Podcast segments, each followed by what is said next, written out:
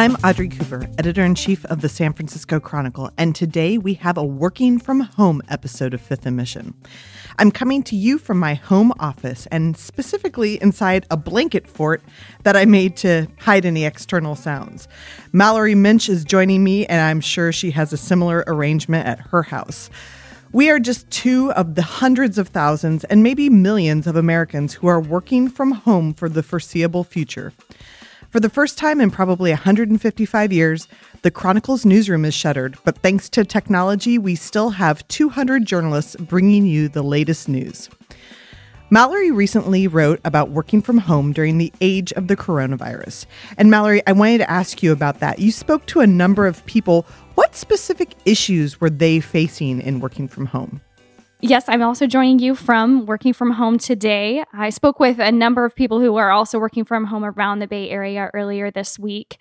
Many people, it's really a mix of good and bad. Some people actually found that they get more work done at home, but that's mostly for people who do live alone, maybe have a better setup. It helps if you already have a desk or a nice quiet place to work.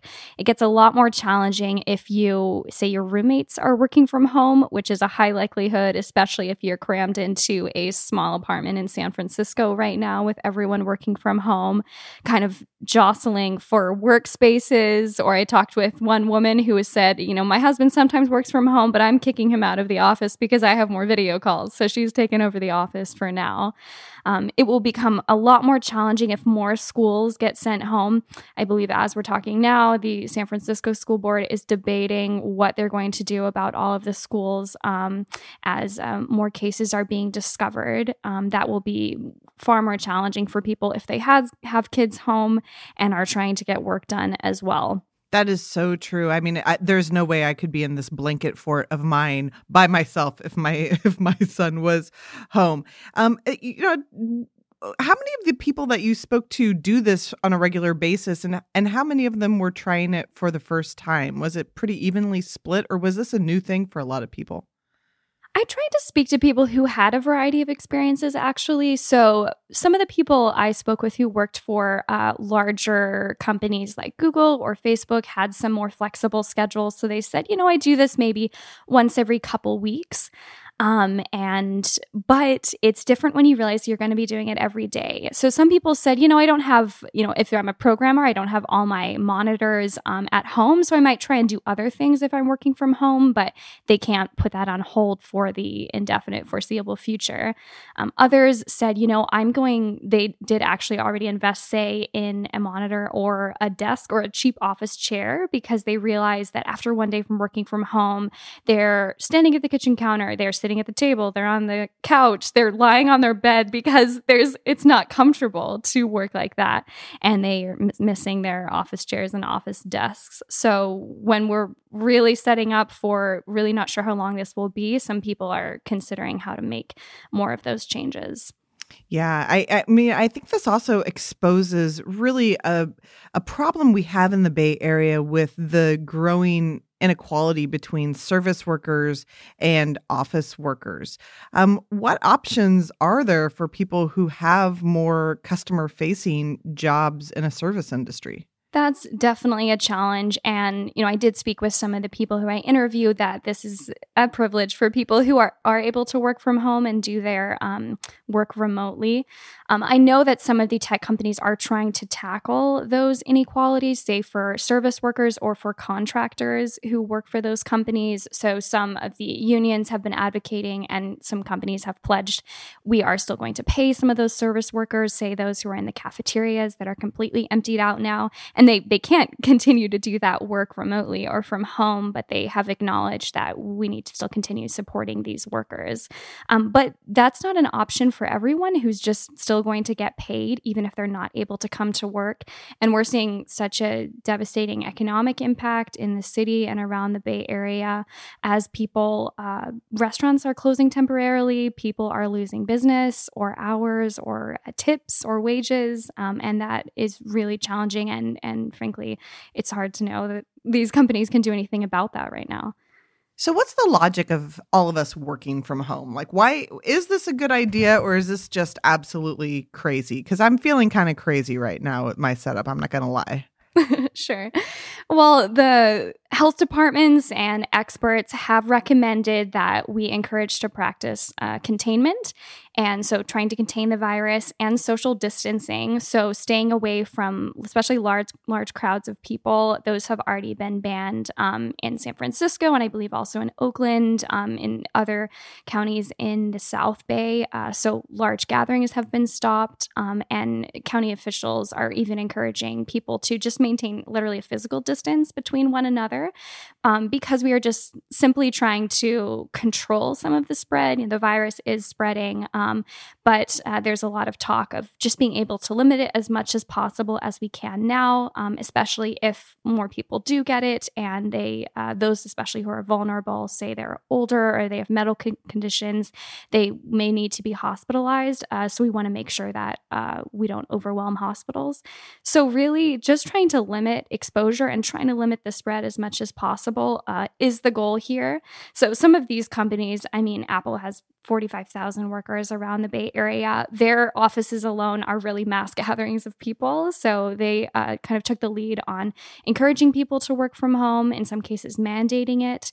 And many other people and companies are just doing the same to try and do what they can to limit the spread of the virus. So it's maybe hour three of us working from home for real. We tried it on Friday, of course, but I'm already going stir crazy. What are the tips that you ran across that make working from home more enjoyable? For sure. Well, I spoke to some people who are very experienced in doing this, or some expert tips. Some of them, well, I guess I'll speak to maybe what is just helps you survive, and then maybe what can make it more enjoyable too.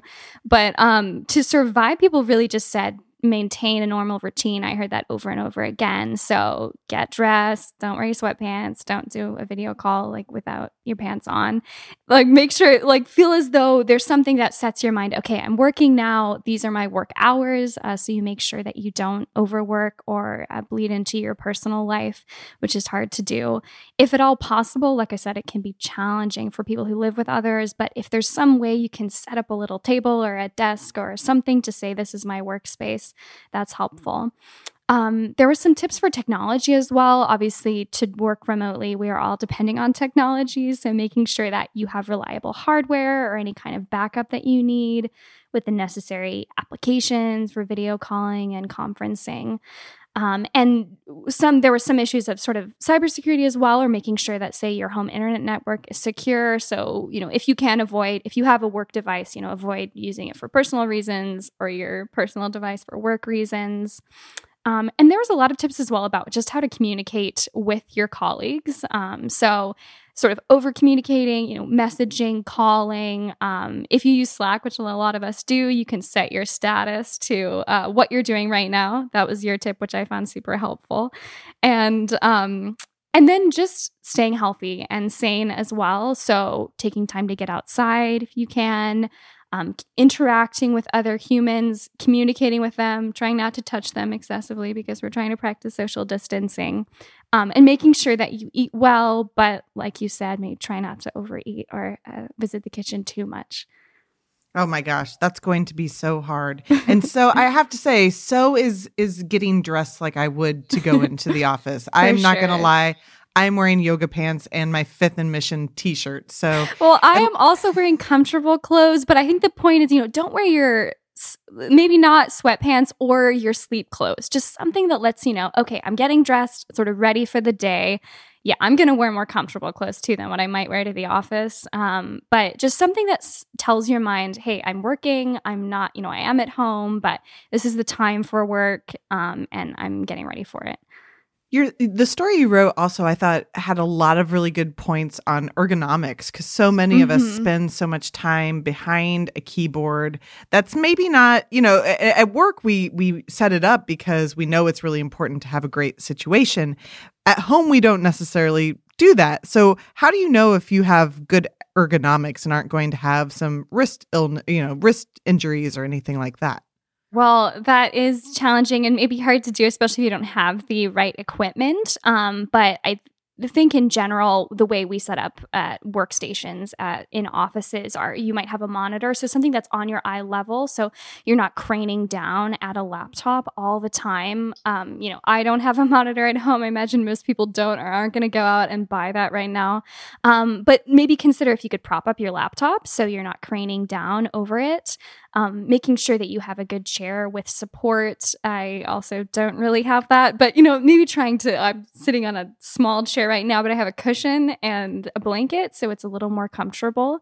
And probably much as you would do at work, taking time to sit, to stand, to move around and stretch, just so you're getting the blood flowing. Oh, that's I was really shocked by how many people didn't have monitors at home, but I guess that's a thing that we're just so mobile now that it's not something that a lot of people have. I'm speaking with reporter Mallory Mensch about working from home, both personally and for others in the same situation. We'll be right back after this.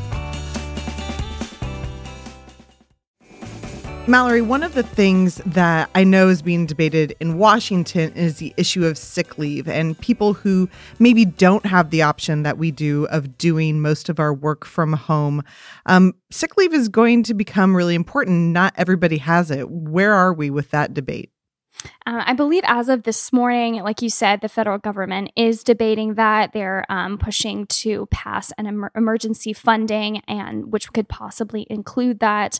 San Francisco as a city has some more progressive paid sick leave policies, but it still is a challenge, and it may push companies to make changes in the meantime. I believe Trader Joe's has expanded its paid sick leave policy for employees.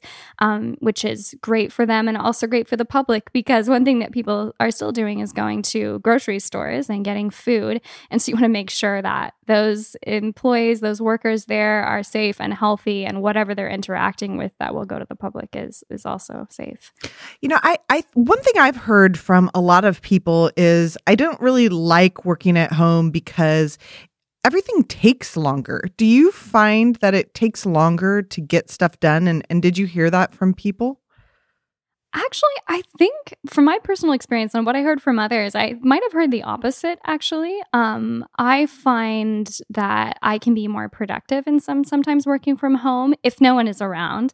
And I think I heard others, especially people who live alone, saying that as well. So I think it probably just depends on your environment and on the setup that you have and the focus that you have while at home.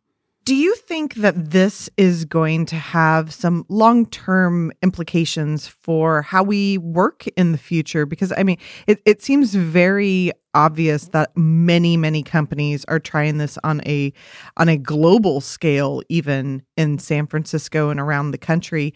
Is this going to become a bigger trend, particularly in really expensive areas like San Francisco, where office rent is not cheap? So if you can reduce your floor plan and the number of people you have coming into an office, that might actually save you money.